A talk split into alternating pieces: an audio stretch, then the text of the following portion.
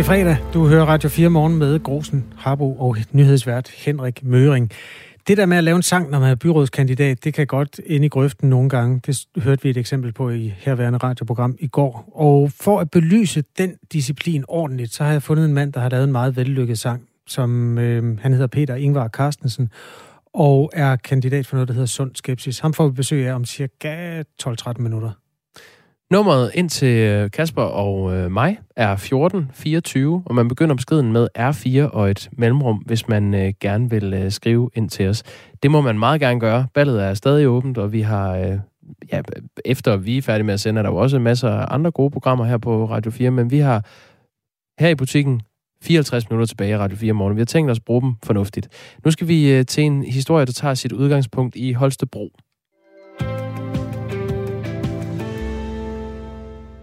De ikke vaccinerede medarbejdere hos plastvirksomheden Færk, som ligger netop i Holstebro, opfordres kraftigt til at bære mundbind og benytte en anden kantine end deres kollegaer. Derudover opfordres de også kraftigt til at holde to meters afstand og må heller ikke deltage i fysiske møder eller rejser. Det er nogle af de regler, som virksomheden i fredags udsendte til deres medarbejdere. Stine Lindgaard Andersen er produktionsmedarbejder netop hos Færk. Godmorgen. Godmorgen. Du er ikke vaccineret og har blandt andet i den her uge gået rundt på arbejdspladsen med visir. Hvad synes du om de her nye regler?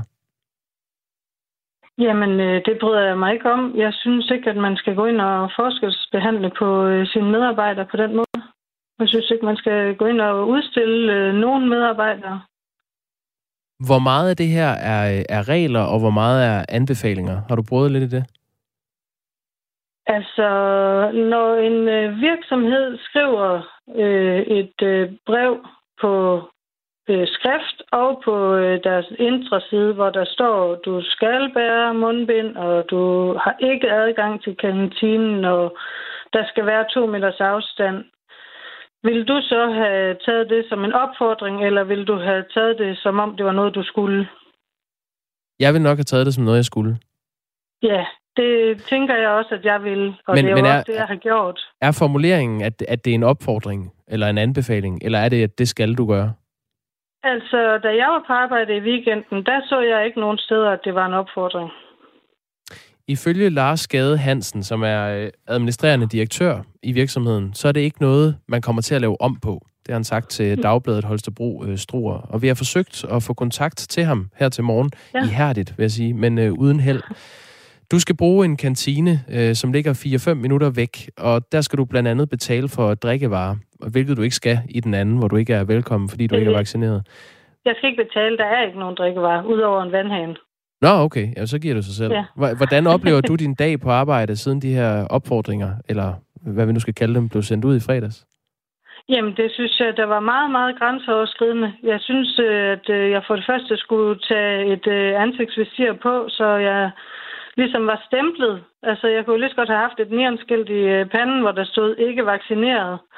Øh, og altså, med den debat, der er i Danmark i dag, hvor, hvor altså, det jo næsten er okay at være sur på en, der ikke er vaccineret, så synes jeg jo, det øh, er lidt øh, forkert, at øh, den oplysning den bliver delt, uden at jeg selv har givet en øh, tilladelse til det. Er du fristet af at lade dig vaccinere, så du øh, igen kan få samme adgang til øh, de forskellige rum i, i virksomheden, som dem, der er vaccineret? Nej, det er jeg ikke. Jeg synes, øh, jeg synes, der er så mange nuancer i det. Jeg synes jo, at øh, der er jo også nogen, der dør af vaccinen. Der er jo øh, en meget, meget stor øh, andel af dem, der er døde, der har haft andre øh, sygdomme også. Så, altså, ja. Jeg synes, det, jeg synes, der er så mange nuancer i det. Øh, og og jeg synes, øh, sådan som vaccinen er lige nu, jeg synes ikke, at den øh, er effektiv nok. Altså, du kan stadigvæk øh, blive smittet, og du kan øh, smitte videre. Og ja, så, så skal man først have to, og så skal man have tre. Øh, hvornår stopper det? Hvor mange skal folk have til næste år? Vi talte øh, i, ja, vi har talt med om her til morgen også, men også tidligere på ugen med Viggo Andreasen, som er øh, øh, professor i matematisk epidemiologi. Lektor, lektor i matematisk ja. epidemiologi.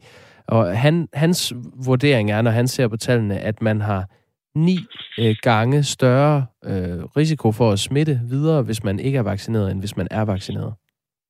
Okay. Ja. Må jeg, må jeg spørge om din, øh, dine overvejelser i forhold til at ikke at ville vaccineres? Øh, ja, det må du gerne. Altså, jeg har øh, prøvet at gå ind og, og opsøge noget, øh, noget information omkring de forskellige ting. Og så har jeg vurderet på, øh, hvad jeg synes, at, øh, at der har givet mening for mig. Jeg, der er nogle ting, øh, jeg kan undre mig lidt over, og der er altså, nogle ting, jeg kan stille spørgsmålstegn ved, øh, som jeg ikke rigtig synes, at jeg kan, altså, at jeg kan få svar på. Så altså, som det er lige nu, så, så vurderer jeg, at, øh, at jeg er lige så sikker ved ikke at være vaccineret, som ved at være vaccineret. Vi taler altså med Stine Lindgaard Andersen, som er produktionsmedarbejder hos øh, plastvirksomheden Færk i Holstebro, hvor medarbejderne nu øh, kraftigt bliver opfordret til at øh, bære mundbind og benytte en anden kantine end deres kollegaer, hvis de ikke er vaccineret. De skal i øvrigt også holde to meters afstand og må heller ikke deltage i fysiske møder eller rejser. Hej Stine, jeg hedder Kasper. Jeg blander mig også lige her. Bare sådan nysgerrigt. Er, øhm, er det her noget, der gør, at du overvejer, hvor du har lyst til at arbejde? Altså, jeg håber på, at ved at, at råbe lidt op her, at øh, jeg kan skabe noget debat, og jeg håber da også på, at de vil øh, ændre på tingene. Det handler jo også om, at jeg ikke kan forstå, hvorfor at øh, en, øh, en, øh, hvad det hedder, en negativ test ikke er godt nok. De går jo ind og siger, du skal være vaccineret, eller du skal være øh, smittet inden for 6 måneder. Går du ud og tager en negativ test, så er den ikke god nok. Og så er det, jeg kan tænke lidt, jamen hvorfor er den ikke god nok? En vaccineret kan også smitte, og de kan da smitte med meget milde symptomer. Så hvorfor er det, jeg er mere farlig end den smittede, som ikke lader sig øh, teste regelmæssigt?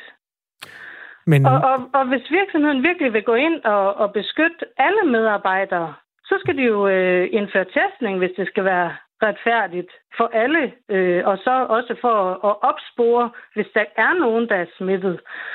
Og ellers så synes jeg jo bare, at de skulle indføre et helt almindeligt coronapas. Stine Lindgaard Andersen, jeg spørger også, fordi jeg tænker, at der skal også sådan lidt mod til at gå i medierne og tale sin arbejdsplads ret imod her. Altså, har du, ja, har du overvejet det? det? Ja, men det har jeg overvejet, øh, overvejet meget kraftigt. Det vil jeg love dig for. Jeg ved ikke, om du har læst noget af det, der har været skrevet om, at der så, at jeg brød sammen og, og græd i øh, halvanden time. Og det er ikke noget, jeg har fundet på. Og så kan man jo tage... Øh, det har jeg ikke læst. Vil du fortælle om det? Må, var, jamen, det var for at simpelthen, det blev bare nok, og det, det var simpelthen bare så ubehageligt. Og, og samtidig så er det også fordi, at, at det er jo en arbejdsplads, jeg har været glad for at være, og som jo, øh, jeg jo egentlig synes, der har nogle, øh, nogle gode værdier. De går jo rigtig meget ind for...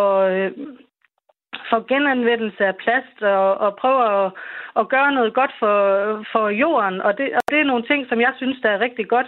Så, så jeg bliver rigtig skuffet over, at de går ud og laver øh, sådan noget her. Øh, jeg, jeg føler, at de faktisk diskriminerer, fordi de ikke vil godtage en øh, negativ test. Det vil jeg gerne gå ned og gøre. Havde det været helt almindeligt coronapas, der var blevet indført, så havde jeg aldrig øh, åbnet min mund eller altså, gået ud i medierne. Fordi så kunne du blive så testet? Ned og blevet testet. Så jeg gået mm. ned og blevet testet, og så har jeg passet mit arbejde. Øh, tjekker de op på, om I er vaccineret? Eller har, tager de dit ord for, at du er det, hvis du siger det? Altså, øh, jeg er ikke blevet øh, direkte spurgt. Hvorfor øh, går du ikke bare imod det så? Altså, hvorfor siger du ikke bare, at jeg er vaccineret? Jamen, det, som du siger, så, så, øh, så kræver det mod at gå imod sin øh, virksomhed. Øh, så det tænker jeg, det må være svar på det spørgsmål. Hvor mange er I, der ikke er vaccineret? Altså, det kan jeg jo ikke svare på. Jeg har været på arbejde to øh, nætter fra, altså fredag nat og lørdag nat, og der har der været øh, to på mit hold, og Nej, tre på mit hold, og to på det andet hold, og så har der været to øh, fra en anden øh, afdeling. Så det er syv bare i weekenden, der har været der. Jeg ved jo ikke, hvad der er så i hverdagene. Og hvor mange er I ansat i virksomheden? Jeg mener, det er 400. Hmm. Jeg har nogle citater fra direktøren. Skal vi ikke lige læse dem op, inden vi siger øh, ordentligt farvel øh, til Stine? Direktøren i Færk Plast, han hedder Lars Gade Hansen. Han har faktisk ikke svaret på vores henvendelse om at stille op til interview her til morgen. Vi ved fra kolleger og andre steder i branchen, at øhm, det har han valgt fra. Men han har udtalt sig til Dagbladet Holstebro Struer og siger, her kommer citatet, det her er et dilemma, men vi prøver at beskytte over 400 medarbejdere. Hun er ked af beslutningen, og det bliver jeg også ked af at høre, men det er ikke noget, vi kommer til at lave om. Man skal også huske, at vi ikke har lovhjemmel til at tjekke vores medarbejdere, og det vil jeg heller ikke. Vi lader det være op til den enkelte medarbejders samvittighed, siger Lars Gade Hansen. Han tilføjer, så kommer der et citat mere, at der er omkring en håndfuld medarbejdere, der har udtrykt deres utilfredshed med reglerne. Nu håber jeg bare, at der kommer ny lovgivning på området. Jeg ved, at man hos politikere og sundhedsmyndigheder sidder og arbejder med det nu. Og kommer de regler, så retter vi ind efter dem. Det er manglende regler på området, der har bevirket, at vi har måttet famle efter vores egne, siger Lars Gade Hansen. Ja. Vil du have en afsluttende kommentar af Stine Lindgaard Andersen? Jamen altså, jeg, kan, altså, jeg synes, jeg har sagt lidt der med, at, at jeg synes, det kunne have været gjort på andre måder. De kunne have gået ind og, og bedt om at, at se et almindeligt coronapas. Den her måde, øh, der udstiller de jo folk, og det er jo sådan set også øh, brud på persondataloven. At de så mener, at de ikke har vidst det, det kan jeg jo også øh, stille mig undrende over for, fordi jeg, som er helt almindelig øh, medarbejder, vidste det godt. Så det må være det, jeg vil sige til det. Tak fordi du var med. Velbekomme. Altså Stine Lindgaard Andersen, som er produktionsmedarbejder hos plastvirksomheden Færk i Holstebro. Øhm, der, der er mange sms'er, Kasper. Har du noget at orientere dig lidt i det? Nej, jeg fik lidt travlt, her? Øh, men jo, en, hvorfor skal vi høre på vaccinenægter? Jeg tror bare, vi skal høre på hinanden, kan man sige. Da Kirsten skriver, jeg er blevet vaccineret både for corona og influenza, uden at have bivirkninger. Øh, virker vaccinerne så ikke lige så godt, som hvis man er blevet utilpas bagefter? Tak for et godt program. Den virksomhed bør boykottes på alle ledere, både ansatte, kunder, leverandører osv. Det er sgu en skandale, at det finder sted i Danmark. Føj. Hvor er det få mennesker, som tør gå deres egen vej og sige nej? I min tætte omgangskreds er tre mennesker døde med blodprop efter vaccine, skriver K. Kan du ikke uddybe det lidt mere? Fordi altså, jeg synes godt nok ikke, jeg har set øh, dødstal i den størrelsesorden. Det, det? Jeg, jeg valgte faktisk at lade være med at læse den op, fordi jeg tænkte, det, det, det er en meget... Øh, det er en hardcore... Hvis det er rigtigt, så kondolerer vi 100 Men, men det er godt nok også en, en voldsom ting at, at fortælle. At, mm. Så fortæl lige lidt mere om det. Du kan eventuelt skrive en mail til os, så kan vi lige gå lidt mere i dybden med det. Død af eller død med vaccine? Ja, det var, det var lige præcis derfor, jeg ikke læste den op, Jacob. Nu åbner vi en ladeport, som vi ikke skal åbne lige nu. Øh, øhm. Fordi vi ikke kan kontrollere alt det, der, der foregår. Der er simpelthen så meget, øh, der er bevægeligt led i den her. Anne Mette skriver, respekt for Stine, at hun har mod for at stå frem. Man bliver jo næsten udskammet, hvis man ikke er vaccineret. Husk, vaccinen er frivillig. Husk, vaccinen er frivillig. Det er det bedste, øh, man kan sige til det. 18 minutter over 8 er klokken. Tak for sms'er. Vi vender os lige mod en anden aktuel øh, historie, nemlig det forestående byrådsvalg, og de måder, som kandidater positionerer sig på. Nogle af dem gør det med musik, og det går nogle gange ikke så godt.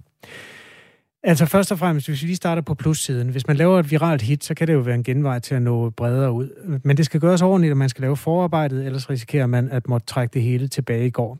Øh, fortalte vi om en, der stod i den situation, nemlig den sydfynske kandidat Henrik Nielsen, som måtte trække en valgsang tilbage, fordi melodien tilhørte Kjell Haik. Musikalske sange skal laves på den rigtige måde, og for at forstå den mekanisme bedre, og for at hjælpe politikere, der lytter med, har vi ringet, eller faktisk tilkaldt den bedste, nemlig kandidaten Peter Ingvar Carstensen fra partiet Sund Skepsis. Godmorgen. Godmorgen, godmorgen. en af de lokale kandidater, der har formået at få meget taletid faktisk. Øhm, flere interviews i Radio 4 satireprogram, øh, Specialklassen blandt andet. Ja. Og så for at præsentere dig, vil jeg sige, at du er også ret populær, fordi du på din hjemmeegn har fået fjernet nogle vejbump, så folk ja, lige præcis. kunne køre det, hurtigere. Ja. Hvad kan være den, den gode grund til at lave en sang forud for noget så vigtigt som et kommunalvalg? Jamen altså, man kan sige, uh, først og fremmest, så er det jo for at få, uh, lave noget kendskab til en. Altså, hvor folk ligesom siger, hvad så hvem, hvem, hvem fanden var det, der lige sang der, og hold da kæft, det budskab, og nej, nogle gode rytmer, og sikkert den kan noget. Altså, det handler jo sådan set bare om musik, og det handler om, at folk ikke kan lide det. Og så tænker de, jamen hvis sangen er god, så er kandidaten god. Og hvis kandidaten er god, så er politikken god. Og hvis politikken er god, jamen så sætter jeg mit kryds øh, ved ham eller hende. Og det er sådan set i al sin enkelhed det, der går ud på. Har du selv nogensinde i din karriere som vælger taget dine beslutninger om, hvem du skulle stemme på, ud fra hvem der har sunget? Altså for eksempel Sydfyns Style, eller Henrik Nielsen fra, nu ved jeg ikke, om du har skulle stemme i Svendborg. Ja. Uh, nej, det har jeg faktisk ikke. Uh, men jeg har støttet mange sager. Altså, første gang, uh, jeg fik, uh, hvad hedder det, muldvarpen op af lommen, det var jo helt tilbage i, da de sang om Afrika. Nå, ikke? Ja, ja. Uh, uh, og, og der synes jeg simpelthen, det var simpelthen så godt et nummer. Altså, jeg, jeg, jeg ved ikke så meget om det, der skete i Afrika, men jeg synes sat med nummer, det var, det var fandme godt. Så det, det stemte jeg på. Du har lavet en sang selv, som vi skal høre om lidt. Hvad ja. har du forsøgt at kommunikere med din sang? Jamen, øh, som de unge siger, Good Times, øh, det er et nummer om, om vores parti, sådan skepsis, og, og det, som det, øh, det, det, som det kan.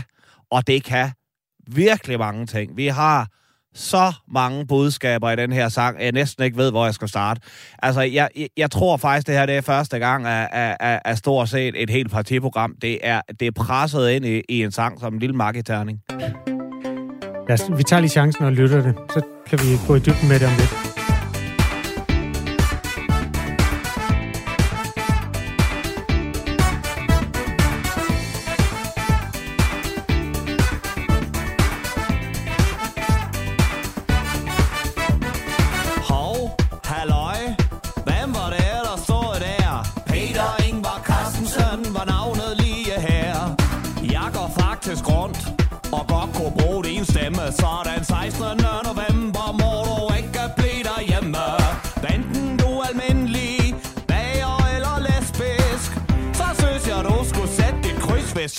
Skepsis.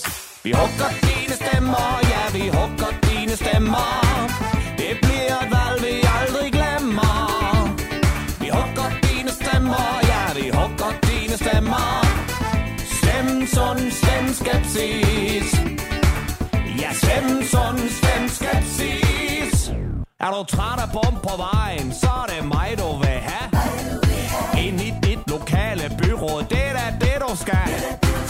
Så når vi når den 16. november, så synes jeg, du skulle lade være med at gemme dig. Og med mindre du bliver ramt af et anfald epileptisk, så synes jeg, du skulle tage og stemme på sund skepsis. Vi hugger dine stemmer, ja, vi hugger dine stemmer. Det bliver et valg, vi aldrig glemmer. Vi hugger dine stemmer, ja, vi hugger dine stemmer. Stem sund, stem skepsis. Ja, stem sund, stem skepsis. Vi hugger dine stemmer, ja, vi hugger dine stemmer. Det bliver et valg, vi aldrig glemmer. Hugger dine stemmer, ja, vi hugger dine stemmer. Det bliver et valg, vi aldrig glemmer. Vi hugger dine stemmer, ja, vi hugger dine stemmer.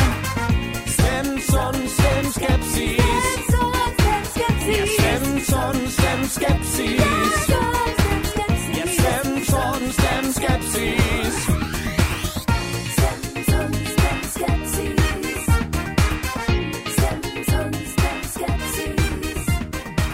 Det er et meget, meget catchy politisk nummer, Peter Ingvar Carstensen. Det er det nemlig lige præcis, du. Og jeg tror også, at, at, at hvad hedder det, krydserne, de vælter ind på sådan skepsis oven på det sådan nummer her. Der er sydfynske politikere, som har prøvet at næle den før. Vi havde Ja. en mand i nyhedsstrømmen i går, som var kommet til at låne en melodi af Kjell Haik. Ja, så Er er du- idiot. Ja, er du, se, er du sikker på, at... Altså ikke Kjell Haik, men uh, ham der Henrik Nielsen. Altså Kjell Haik, han er fandme en fin fyr. Men altså Henrik Nielsen, hold da kæft, mand. Så er den amatør. Er du sikker på, at den her sang, den er fuldstændig nyskrevet? At der ikke kan... Fuldstændig. Det kan jeg skrive under på. Okay. Det er den altså. Uh, vi skal nemlig ikke have, vi skal sgu ikke have noget at klinke uh, på nogen som helst måde. Uh, det kan jeg godt love dig. Altså, vi har, sgu, vi har haft uh, vores bump på vejen, og det er jo det, vi er sat i verden for. Det er for at fjerne dem. Og, uh, og, og man kan sige, altså, uh, alene det er bare navnet sådan skepsis. Altså, der, skulle, der fandt vi ud af, at det var, en, det var et medicinalfirma oppe i Nordjylland. Men altså, det har vi fået fikset, det har vi købt. Okay. Men altså, ja, Ja, godt. sådan er det. Godt, så. Øhm, mit sidste spørgsmål skulle egentlig være, hvad håber du at få ud af sangen her? Ja. Men altså, jeg håber jo at få, øh, jeg håber at få det ud af det, at folk de, øh, de øh, sætter et kryds ved sådan skepsis. Fordi man kan sige, nu skal du lige høre efter her en gang, Kasper Harbo. Det, der er vigtigt ved sådan en god øh, sang som det her, øh, det er jo også det her med, at den også ta- kan tage fokus fra noget af det skidt, der går der, øh, sker derude. Ja. Uh, der er der mange øh, politikere derude, og jeg tænker også uden for valgkamp, som kunne, som kunne bruge det, vil jeg sige. Hvis det skal være gratis øh, lille øh, trick herfra. Selv uden for valgkampen, få smidt nogle sange ud, du, fordi folk de glemmer sgu det skidt, der går og, og, og sker.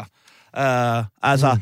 Hvad nu, hvis, hvad nu, hvis Inger, hun for eksempel lige har fået øh, fikset sådan en øh, I regn og slået skal muslimerne ud, med eller ud af en barnebrud. Kan du se? Så tænker folk straks, det er sat med et godt nummer, og, og det vil jeg meget hellere høre, end jeg vil snakke barnebrud. Med Ah. glasrand til hånden og makrel i min mund, holder jeg alle danskerne sund. For eksempel, ikke? Ja. Nå. Jamen, der kan man så sige, hvis du ikke får en politisk karriere, så kan du måske byde dit talent til andre steder. Ja, det kan man da håbe. Det kan Ja, ja, det også være, at kunne sidde, øh, det kunne også være, at der var, måske var en plads Nej, ved det, inde ved jer. det tror jeg ikke. Øhm, Åh, sådan skepsis stiller altså op ved det forestående kommunalvalg. Jeg ved ikke, om der er nogle spørgsmål i kølvandet på det, vi er i gang med. Øhm, Du skal nej. ikke holde dig tilbage, Jacob. Nej, okay. Øh, det skulle da Henning Primdal, skriver Benjamin Julian. Hvem er det? Ja, det ved jeg ikke. Det ved en jeg anden satirekarakter, tror jeg. Wow. Øh, undskyld, er det humor? Eller er det interview af en overklaphat, spørger vores lytter Ip. Det er et meget nærgående spørgsmål. Det behøver du ikke at svare på. Ved du hvad, må jeg sige en ting? Jeg Ja. synes simpelthen, Radio 4's lyttere, det er nogle af de største røvhuller, der findes på den her jord. Hold kæft, nogle ubehagelige personer. Tak fordi du kom, Peter Det Ingvar var så Carstensen, og held og lykke med din Ja, det er valgkamp. så godt. Ja. Hej du. Hej, øh, altså byrådskandidat i Sund Skepsis. Der er lavet en del interviews med ham, øh, blandt andet i det satireprogram, der hedder Specialklassen. Det kan du simpelthen finde ved at gå ind i din podcast-app og skrive Specialklassen. Der vil jeg anbefale interviewet med uh, Lars Løkke Rasmussen. Det er Ja. rigtig godt. Ja, det to, øh, der, der er sådan noget ligeværdighed i det. Klokken er øh, 27 minutter over 8. Du lytter til Radio 4 morgen.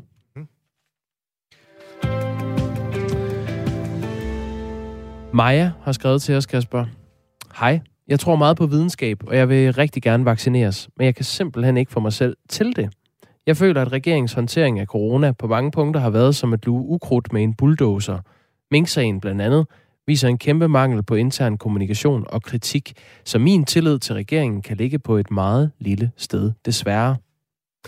Ja, vi har altså belyst øh, Mink-kommissionen, og vi belyser nogle af de andre steder, hvor der rynkes bryn i øjeblikket. Det er en dag, hvor coronapasset vinder øh, en ny plads i vores hverdag, og det sætter også sin, sit præg på nyhedsstrømmen. Ja, vi interviewede øh, øh, tidligere på morgenen øh, Stine Lindgaard Andersen, det er ikke så længe siden. Hun er produktionsmedarbejder hos plastvirksomheden Færk i Holstebro, vil ikke vaccineres og skal dermed øh, gå med mundbind og benytte en anden kantine end sine kollegaer og øh, holde to meters afstand til dem og må heller ikke deltage i fysiske møder eller, eller rejser. Og det affødte en del øh, sms'er her i programmet, da vi talte med hende. Så er det måske relevant at tale om det, der hedder 2G-vaccinekravet, som lige nu spreder sig i, øh, i nogle lande i Europa langsomt. Det er øh, i Østrig, har man allerede indført det, øh, og det betyder altså 2G. Det står for Geimpft og Genesen, og det er tysk ord for vaccine og tidligere smittet. Det vil altså sige, at det er et krav, at du er vaccineret eller tidligere smittet, hvis du vil ind på en bar eller restaurant eller i fitnesscenteret. Det er sådan, øh, det er coronapasset øh, i anden potens, kan man sige, hvor det ikke er Mm. nok at, at kunne teste sig, men man skal altså have noget immunitet i øh, kroppen. Og det østriske krav har nu spredt sig til Tyskland, hvor Sachsen som den første delstat har valgt at indføre det her 2G-vaccinekrav. Og det bliver også overvejet i staterne Berlin, Brandenburg, øh, Baden-Württemberg og Bayern. Så det er en udvikling, som øh, man holder øjnene stift rettet mod. Jeg har noteret mig, at Ekstrabladet har talt med sundhedsordfører for Socialdemokratiet, Rasmus Horn Langhoff, om det her 2G-krav. Og han afviser, at det er noget, der er på bloggen i Danmark. Han siger til Ekstrabladet, det er jo ikke det, som vi har besluttet i den her omgang. Og vi overvejer det ikke for nuværende. Jeg vil sige øh, lidt mere generelt, at vi følger udviklingen tæt. Det er vores forventning, at når coronapas bliver indført, så vil det sætte en dæmper på smitteudviklingen. Fordi især de uvaccinerede lader sig teste. Det her det er Radio 4 morgen. Der fik øh, coronaen stemplet ind igen. Den kommer også til at fylde en lille smule, når vi skal til Otterup Kommune lidt senere på morgenen og høre om, hvordan man opfordres til at brevstemme. Vores reporter Magnus Bang er der. Der er også fødselsdagsquiz, og jeg håber også, du har et eller andet, der skinner en lille smule. Det skal jeg finde Ja, det lover du. klokken halv ni.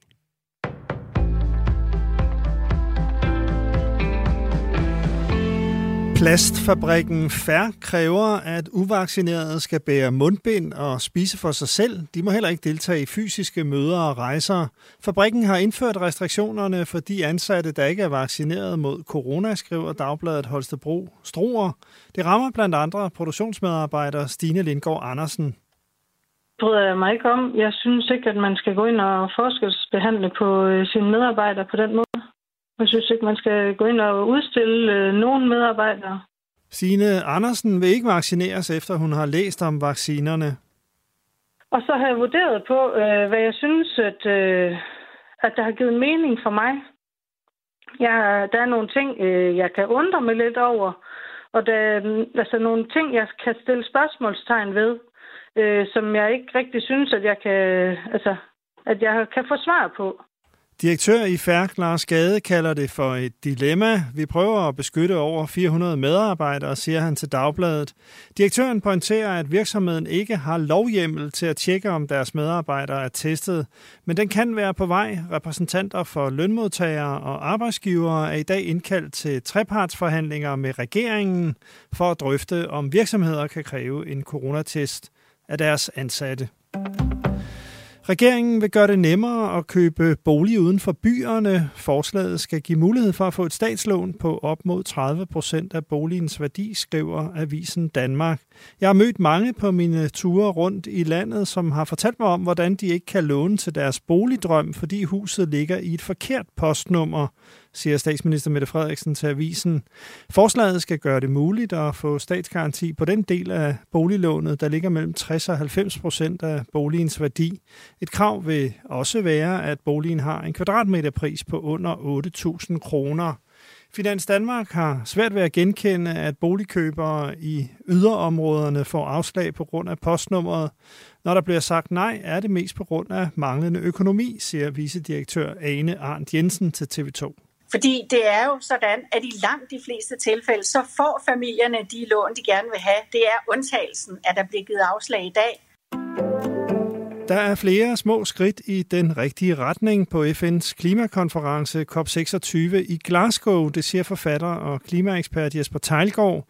Efter planen skal der vedtages en endelig aftale mellem landene inden weekenden. Konferencen er en opfølgning på Paris-aftalen fra 2015, hvor verdens lande gav håndslag på ikke at lade temperaturerne stige med mere end 1,5 grader i år 2100 sammenlignet med før industrialiseringen. Succesen ville være, at da man kunne opfylde prisaftalen, det kommer ikke til at ske. Men der er opnået flere gode aftaler, siger Jesper Tejlgaard. Altså, vi har jo fået nogle aftaler på øh, udfasning af kul øh, mellem 20 lande, ganske ikke helt store, men øh, dog alligevel. I går fik vi en aftale mellem 10 lande, øh, blandt andet Danmark, om øh, at man ville stoppe øh, øh, med at lede efter olie og gas. Og så kom der den her aftale mellem USA og, og Kina om, at de vil hjælpe hinanden, om man så må sige, med at, øh, at begrænse udledningen af drivhusgasser frem mod 2030. Så der er sådan, der, der, der er skridt i den rigtige retning, og det skal man da holde fast i. Det bliver skyet, og der kommer regn i den vestlige del af landet, cirka 10 grader og svag til frisk vind omkring syd. I aften og i nat fortsat skyet og diset med regn hister her. Temperaturerne falder til mellem 4 og 9 grader.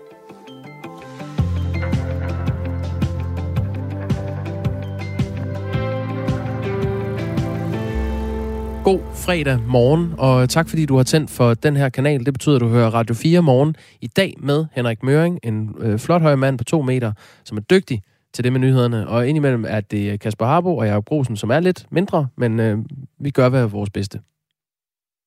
Ja, øh, på den happy note, så kan jeg oplyse, at vi skal en tur.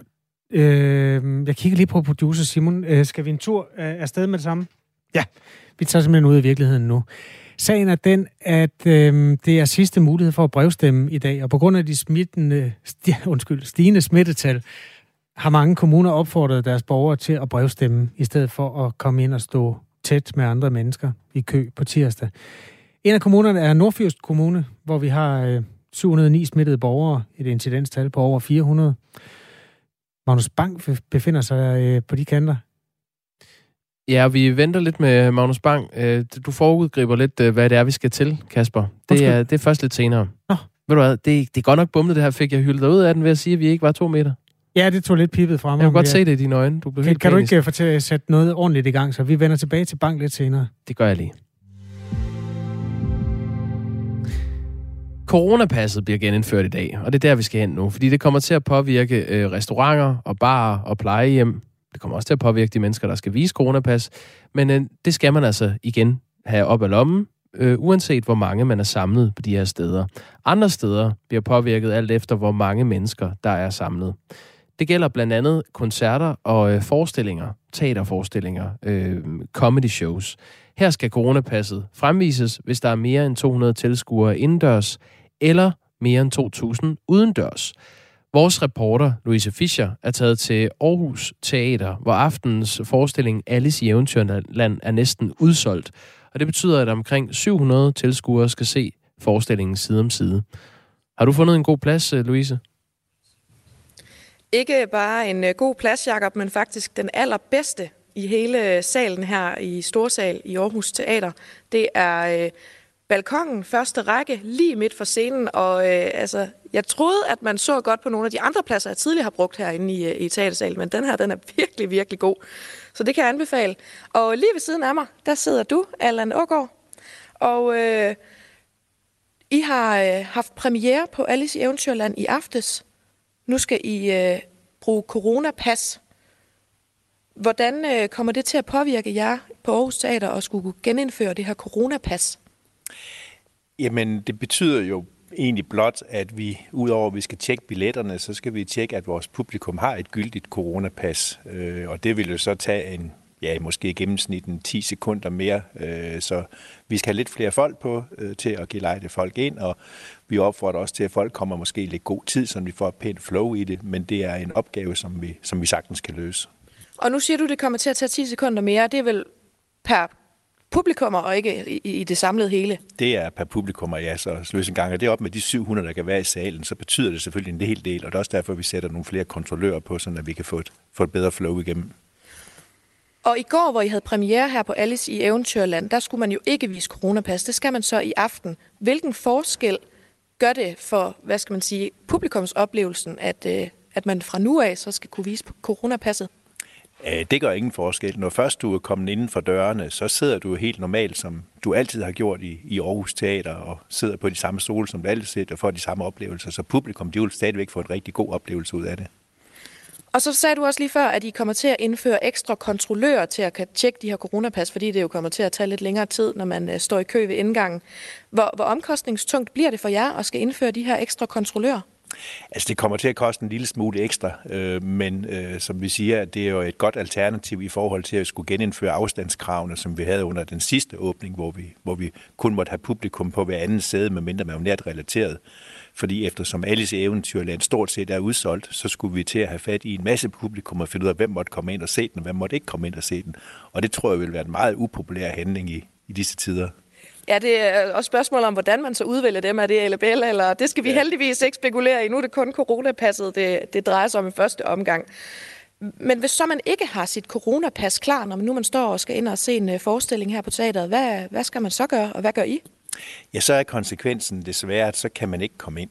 Øh, Sådan er reglerne jo, at når vi er over 200, så skal man have et coronapas. Øh, Og så må vi jo håbe på, at der måske kommer et, et lyntestcenter meget tæt på, og man kan få et, et hurtigt svar, øh, så folk måske, hvis de kommer i god tid, kan, kan nå at komme ind. Men ellers så opfordrer vi også i mails og sms'er folk til lige at få styr på coronapasset, fordi det vi jo har fundet ud af mange af os, det er jo, det skal jo lige opdateres igen nu. Hvis du, man bare åbner det, så er der ikke noget, så man skal lige have det opdateret.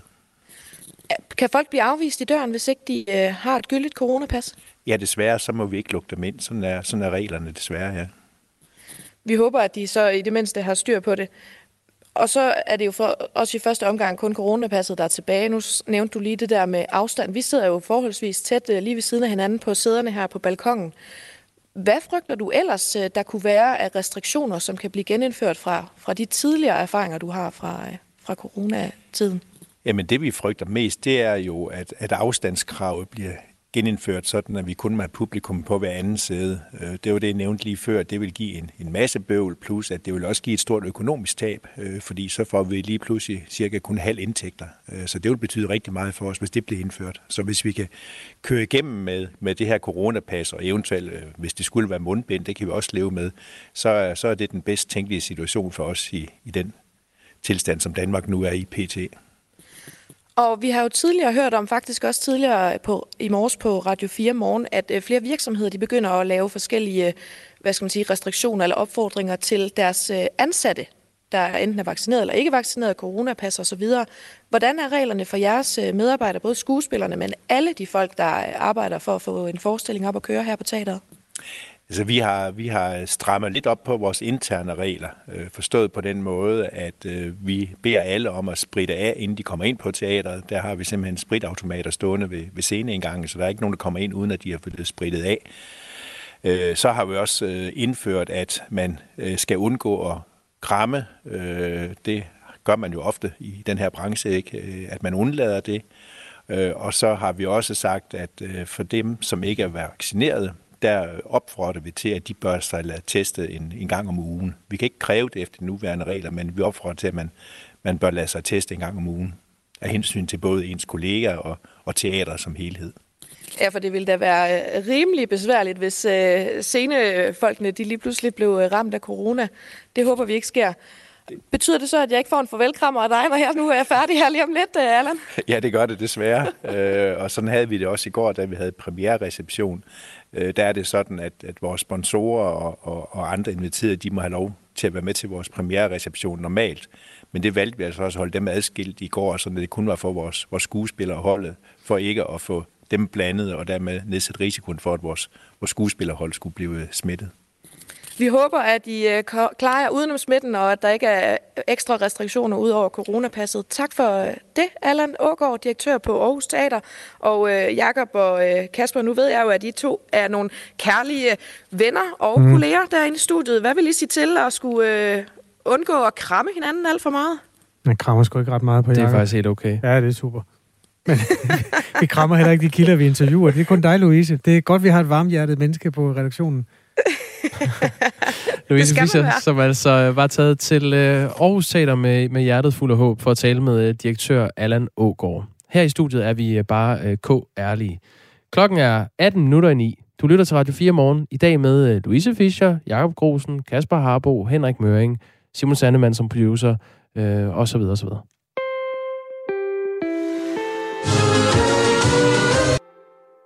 Kan du høre, hvem det er, der har fødselsdag?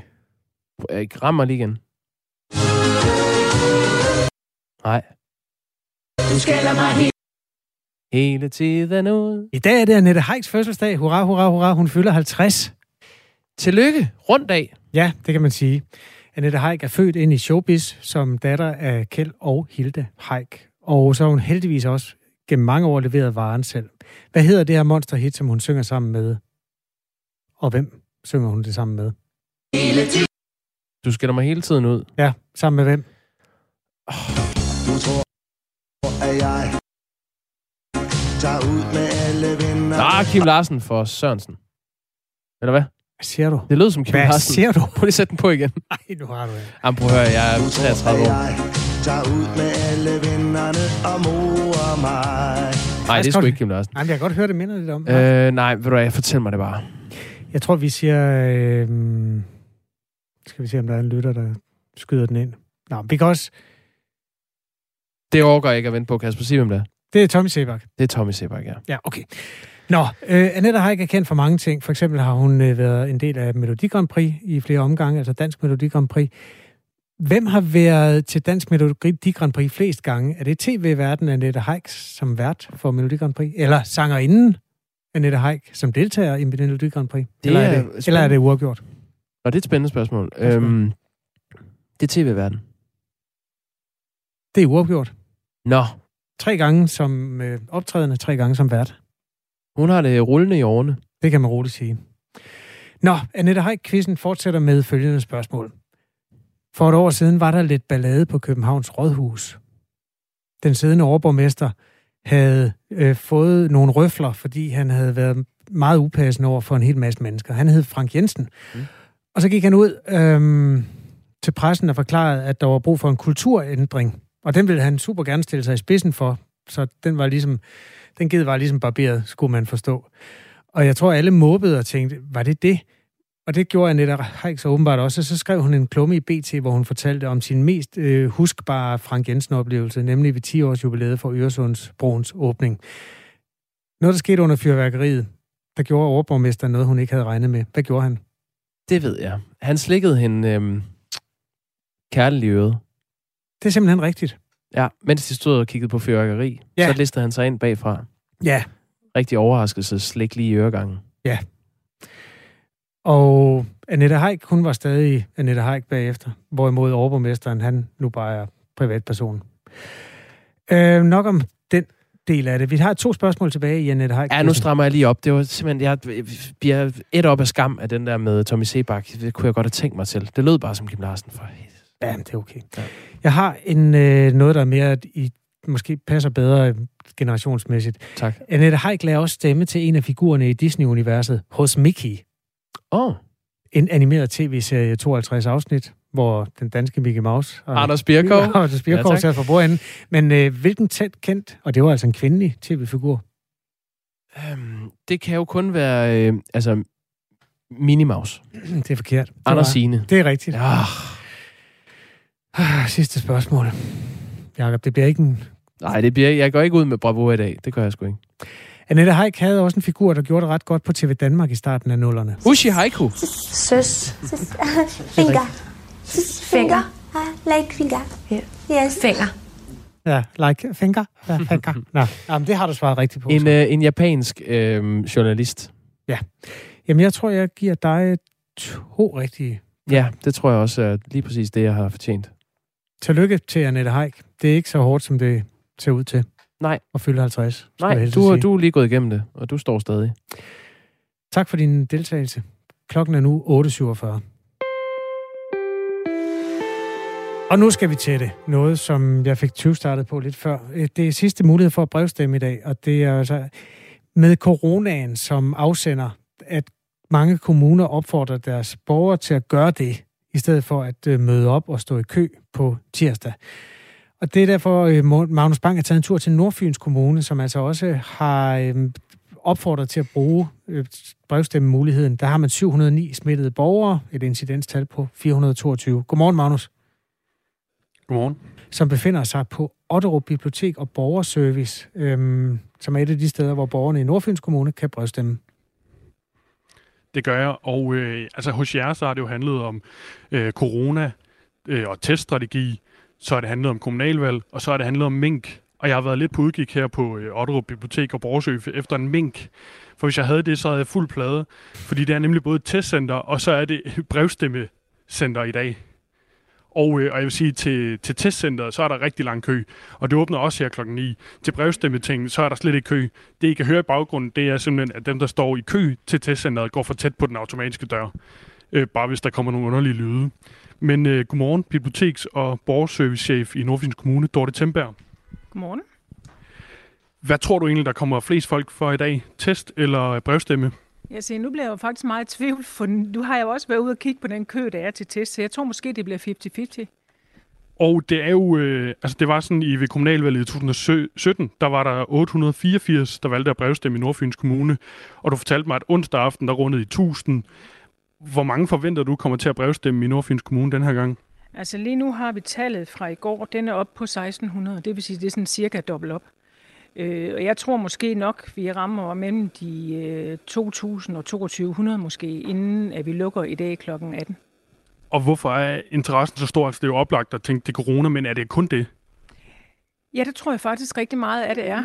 Og det var så lige højtalerne. Og det er så fordi, at øh, rigtig mange øh, har måske ikke lyst til at stå dernede i kø så lang tid. Altså, da jeg selv stemte sidste gang ved kommunevalget, der stod vi jo i kø i halve timer og stod og sludrede og sladrede og sådan, med dem, vi stod ved siden af. Og det er der mange, der ikke ønsker i år. Og her kan vi øh, hvad hedder det, bedre lave et flow, hvor man ikke kommer så tæt på hinanden.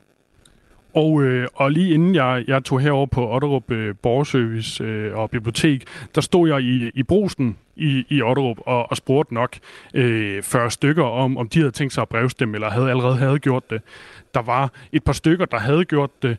Der var rigtig mange, der overvejede det, men egentlig følte, at det var trygt nok at vente til på tirsdag, fordi der var kommet de her muligheder for at stemme udendørs, stemme for bilen, medbringe egen kuglepind og sådan noget. Men når interessen er så stor for at brevstemme, som den er lige nu, I lukker i aften klokken, øh, klokken 6.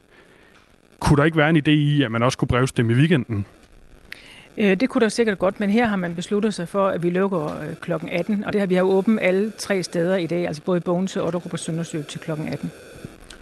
Og en anden ting, altså hvem er det især? Altså da jeg var over i brusen, så vil jeg sige, det var meget de, de, de ældre, der sagde, de havde brevstemt, og det var, det var også lidt en kombination af både corona, og man ikke øh, skulle gå så langt.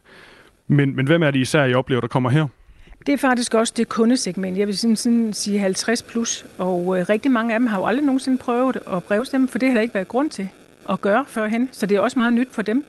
Og de bliver faktisk en lille smule øh, overrasket, fordi de får jo ikke bare øh, stukket en kandidatliste ud og skal sætte et kryds. Det er jo meget mere omstændeligt her, med at de selv skal skrive et partinummer og, og listen og, og kandidaten osv. Så, videre. så det tager lidt længere tid, men de tager det stille og roligt. De, vi har nogle rigtig gode borgere på Nordfyn. Og, og nu, her, nu er der jo rigtig mange i kø til, til at komme ind og blive testet. Må de bare gå ind og blive testet, så herhen for at stemme bagefter? Jeg forventer, at de har mundbind på, hvis det er, at de gør det.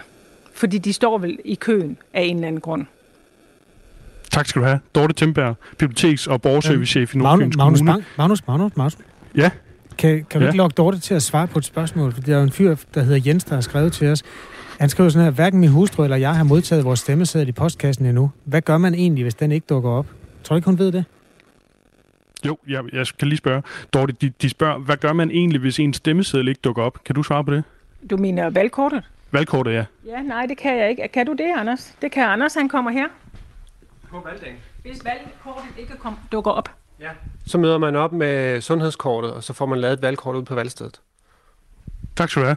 Tusind Ble, tak. Bliv klogere derinde? Ja, det var helt perfekt. Ja da. Fedt. Og hvad Øh. med, med jer, Jakob og, og Kasper egentlig? Altså, har I, har I brevstemt? Nej. Nej. Nu laver du Det det, som vi. hedder en øh, elegant bro, øh, hvor vi bruger os selv i reportagen, øh, Magnus, men det bliver et kæmpe nej tak. øhm, men tak for, at du spørger, og god vind på Fyn. Tak skal jeg. Vi, vi er på en eller anden måde på de der øh, partykillers, der lige lægger reportagerne ned. Krammer vi? Nej. Brevstemmer vi? Nej. Nej, jeg har gjort det en gang i mit liv, men jeg, det forekommer mig altså, at det er næsten lige så besværligt, hvis ikke mere besværligt, end at øh, møde op på dagen. Jeg er jo... Gud, der er fluen igen i øvrigt. Det bliver, bliver meget internt det her, men der er en meget stor flue, eller som flue, ja, det er faktisk en enorm flue. Det er sådan en stueflue, spyflue, der flyver rundt. Den har fløjet rundt siden klokken 6 i det her studie. Ja. Det er også en budbringer om, at vi har brugt det meste af det ammunition, vi havde, det journalistiske kanonapparat. Øh, apparat. så må du så nøjes med at høre. Ved du hvad, vi har fået en skøn besked, og Okay, vi, vi sætter jo en dyd i at læse op, når der er nogen, der er sure. Ja. Øh, og jeg synes også, at vi en gang imellem skal tage de glade. Okay. Fordi de er der også. Vi Ja. ja. er bare ikke så meget for selvros. Men Grete Ørskov har skrevet, Godmorgen, kære morgenværter. I er bare skarpe og k ærlige i jeres meninger og snakke. Det er super godt, og tak for det. Jeg er den gamle skole, kontante udmeldinger, og ikke så meget hønsestrik og rundbordssniksnak. God dag fra Grete Ørskov. Grete, du har gjort min fredag bedre. Tak. Tak skal du have. Ingen øh, hønsestrik her. Det vi kan nå, det er, jeg har historien om, at øh, ja, Brasilien er klar til VM i fodbold. Det burde ikke komme i nyhederne overhovedet, fordi Brasilien har været med ved alle slutrunder, der nogensinde har spillet, og har i og for sig også en nem måde at komme med på. Men det står klart efter en 1-0 sejr over Colombia i går. Okay, hvorfor tager du den med så? Jamen, jeg synes bare, øh, det er en ret imponerende måde, de har gjort det på. Brasilien har spillet 11 kampe, og startet med en uafgjort mod Argentina, Mm. og har så vundet de efterfølgende 10. De er næsten lige så gode som Danmark. Nej, de er bedre end Danmark. Nå, okay. Danmark har jo ikke vundet 10 endnu, men det kan så ende sådan, hvis Har de Danmark... indkasseret mål, Brasilien? Ja, det tror jeg. Nå, det har Danmark ikke. Nej, det er selvfølgelig rigtigt. Jeg kan lige finde den. Det er den sydamerikanske kvalifikationsgruppe. Når du nu spørger, Ja, og så vil jeg, mens du sidder og googler, fortælle, at øh, Sydamerika har jo mange gode fodboldnationer. Det er jo ikke kun Brasilien og Argentina. Øh, også, øh, hvem skal vi tage? Uruguay er gode. Øh, Colombia er jo også okay. Øh, Chile er også ganske udmærket. Ja, der er 10 øh, hold i den gruppe, og der er fire, der kvalificerer sig direkte. Nummer 5 i gruppen skal spille en kvalifikationskamp mod øh, et eller andet øh, hold fra en anden verdensdel. Og det er altså Brasilien, der ligger nummer 1, har lukket fire mål ind, scoret 27 selv. Det, der er interessant også, når man kigger på den øh, sydamerikanske kvalifikationsgruppe, det er topscorerlisten, fordi den er domineret af tre mænd, som er cirka 100 år gamle til sammen. Og de udgjorde på et tidspunkt øh, angrebet i den legendariske, dengang legendariske storklub FC Barcelona. Ja, det må være, må jeg gætte? Ja, det må du gerne. Neymar. Det er rigtigt, brasilianer. Lionel Messi. Det er også rigtigt, fra Argentina. Luis Suarez. Fra Uruguay. Uruguay. Ja. Nå, men den her nyhed er sådan set bare, at Brasilien er det første af fire lande fra øh, Sydamerika. Comnebol hedder deres øh, regionale, øh, hvad hedder det, organisation. Ligesom vi har UEFA på de her kanter. Og altså kvalificerer sig til VM i Katar. Og diskuterer de så, om de vil møde op, fordi at stadion er bygget af slaver. Spørger du? Nej, det gør de ikke. Nej, men det er altså på, øh, på bagtæppet af, af øh, det, vi kan se frem mod i aften, hvor Danmark tager imod Færøerne i øh, parken, og der har vi øh, tidligere i dag omtalt, at hvis du er en af de heldige 35.000 personer, som har fået en billet til den kamp, så skal du altså være ude i god tid. Øh, det er om at møde ind i hvert fald en time før, fordi der skal tjekkes coronapas på samtlige 35.000, og det kan godt tage lidt tid. Vi er i den grad nederst i nyhedsbunken nu. Jeg havde fundet en historie om, der er nogle forskere, der har kigget på, hvorfor hunde lægger hovedet på skrå og forsket i det. Der er to øh, markante ting. De hunde, der er bedst til at huske ord, er også dem, der er bedst til at lægge hovedet på skrå, øh, konkluderer forskerne. Men derudover ved de faktisk ikke, hvorfor hundene lægger hovedet på skrå. Så det er måske også lidt kedeligt, hvis jeg bruger alt for meget tid på det. Jamen, det ved jeg ikke. Den kommer jo i kølvandet på. Jeg kan huske for et par år siden, at nyheden kom øh, om, hvorfor kigger hunden der i øjnene, mens den skider. Nå, ja, den er jeg da lige misset. Hvorfor gør hunden det? Jamen, det er noget med noget tryghed. Ja. Okay. Måske også lidt intimiderende adfærd. Men det, det var... Nå, ved du hvad, det er hundeforskning. Skal vi ikke hellere tale om uh, dronning Margrethe så? Jo, der er tre minutter til klokken er ni. Vi kan lige nå dronningen. Øh, der er et øh, gammelt, eller måske lidt nyere mundhæld, der siger, don't leave me hanging.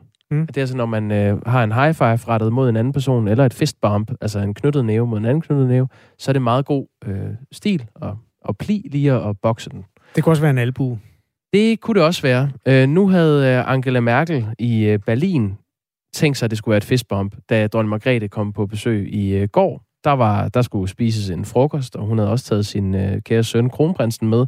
Og de kommer øh, arriverende i bil, øh, det danske øh, kongelige øh, øh, entourage. Og dronningen stiger ud, og der står Angela Merkel i en øh, blå blazer og stort mundbind med den højre næve fremme. Ja. Og det, der så sker, det er, at øh, dronning Margrethe går hen mod Angela Merkel, og tydeligvis simpelthen ikke ved, hvad det er, der bliver lagt op til her. Og ligesom rækker hånden ud sådan flat, mens Angela Merkel holder sit festpump frem. og så... Det er sådan sten, saks, papir næsten. Ja, og det er selvfølgelig nærmest, det er gået viralt, det billede, at de står der med hver deres øh, fakt. Og så, dronning Margrethe tager så sin hånd op mod hjertet. Op mod sit eget hjerte? Ja. Og så bliver Angela Merkel, man kan nærmest se, selvom hun har det her kæmpe øh, Joe Biden store mundbind på, så tager hun så, så bokser hun også op på sit eget hjerte. Og så er det som om, at, at alle de tilskuere, der står, som også er, er iført mundbind, de, oh, det lykkedes. Så mødes de ligesom i et kompromis, der hedder, at vi bokser os selv på hjertet her. Men det er helt tydeligt, at dronning Margrethe ved ikke, hvad øh, det, man kender som et fistbomb ude på landets gymnasier, hvad det er. Nej, men hvem skulle da også have lært hende det, havde jeg sagt? Ja, det kunne da være Lilleprinsen eller nogen. Men det, det vidste hun ikke. Og det er også det er gået viralt. Den russiske tv-station RT har delt en video på Twitter af det her møde, hvor de skriver Danish Queen Shans Merkel fistbomb. Er det, er det billedet sådan uh, lige så varmhjertet, som du fortæller historien? Fordi der er faktisk sådan en form for forløsning i det der med, at alle står der til sidst. Mm, nej, det er mere, øh, der bliver fokuseret på, at det er en brøler. Brøler under kongeligt besøg. Merkel hilser på den danske dronning med en knytnæve, skriver Die Welt, det okay. tyske medie. Nå, ja, det var ja, ved du hvad, det, det, jeg havde også gemt den til sidst i, øh, i nyhedsbunken her, men det er jo der, vi er nu. Der er ring til Radio 4 om for øh, øjeblikke, fem minutter. Vi skal lige have nyheder med Møring først, efterfulgt af kontinentet. Det handler blandt andet om øh, italienerne, om de kan blive enige om, hvordan de skal bruge vores penge. Og senere på formiddagen, Marie Sloma Kvartrup øh, i hendes program Hjælp jer forældre, forældre, som udspiller sig kl. 11. Vi har haft en flue flyvende over hovedet hele morgenen, og Carsten Nørlund, vi giver dig det sidste ord, fordi du øh, byder ind med en, du er konstruktiv her. Øh, godmorgen til jer. Angående den flue. Køb en eller to små kødædende planter. De udsender en duft, fluer ikke kan stå for. God weekend for Carsten Nørlund. Det føles nogle gange sådan lidt naturstridigt at sige god weekend, når klokken er ni, men altså, vi har jo lavet det meste. Så god weekend. Tak for tippet. Vi skal ned og købe planter.